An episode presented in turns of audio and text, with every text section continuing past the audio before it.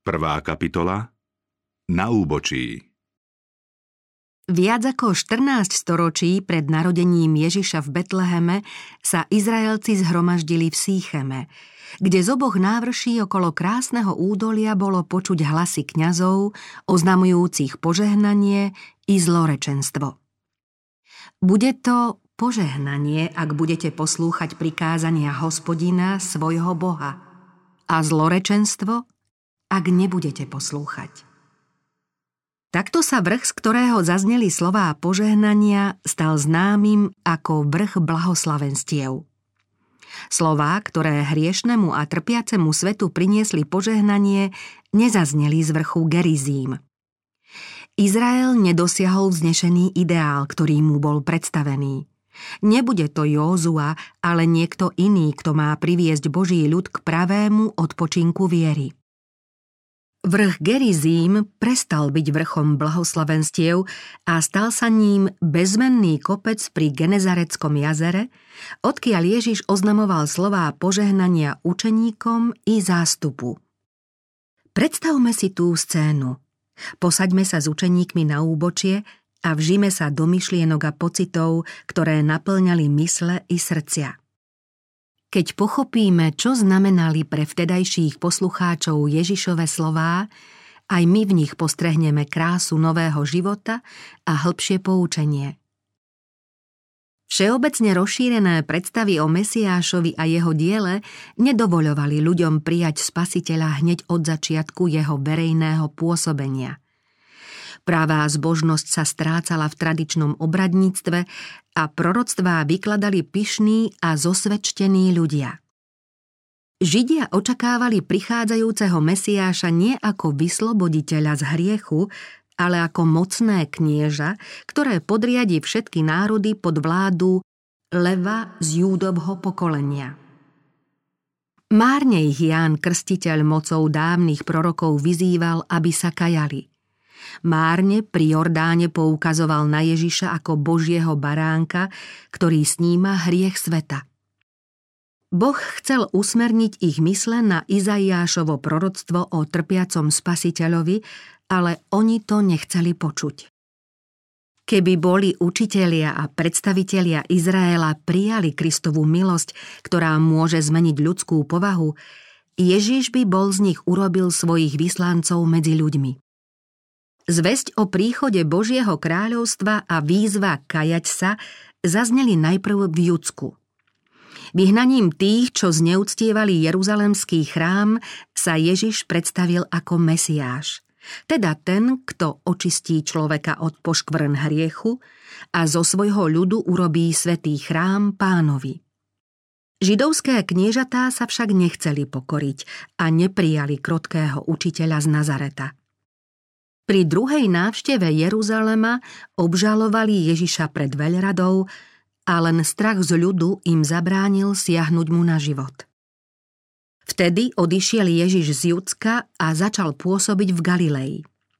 Niekoľko mesiacov tam učil a potom začal kázať. Zvesť o tom, že sa priblížilo nebeské kráľovstvo, sa rozniesla po celej krajine. Zaujala pozornosť všetkých vrstiev a roznietila plamene ctibažných nádejí obyvateľstva. Sláva nového učiteľa prenikla za hranice Palestíny a napriek odporu kňazstva sa šíril názor, že by mohol byť tým dlho očakávaným vysloboditeľom. Ježiša na každom kroku sprevádzali veľké zástupy a zavládlo všeobecné nadšenie. Učeníkom, ktorí boli v najúžšom spojení s Kristom, nadišiel čas ešte dôkladnejšie sa venovať jeho dielu, aby títo ľudia nezostali bez opatery ako ovce bez pastiera. Niektorí z učeníkov sa pripojili k Ježišovi hneď na začiatku jeho verejnej služby a takmer všetci dvanásti spolu nažívali ako členovia Ježišovej rodiny.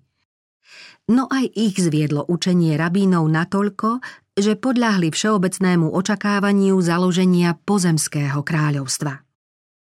Nemohli pochopiť Ježišovo správanie. Mýlilo a znepokojovalo ich už to, že sa v záujme svojho diela neuchádza o podporu kňazov a rabínov a že nerobí nič preto, aby sa chopil moci ako pozemský kráľ. Ježiš bude musieť vynaložiť ešte mnoho úsilia, aby učeníkov pripravil na ich posvetné poslanie, ktoré majú splniť po jeho na nebo vstúpení. Napriek pomalému rastu vo viere, učeníci opätovali Ježišovu lásku a on v nich videl užitočných pomocníkov vo svojom rozsiahlom diele. Boli s ním už dosť dlho na to, aby verili božskej povahe jeho poslania. Ľud tiež videl dôkazy jeho moci, o ktorých sa nedalo pochybovať.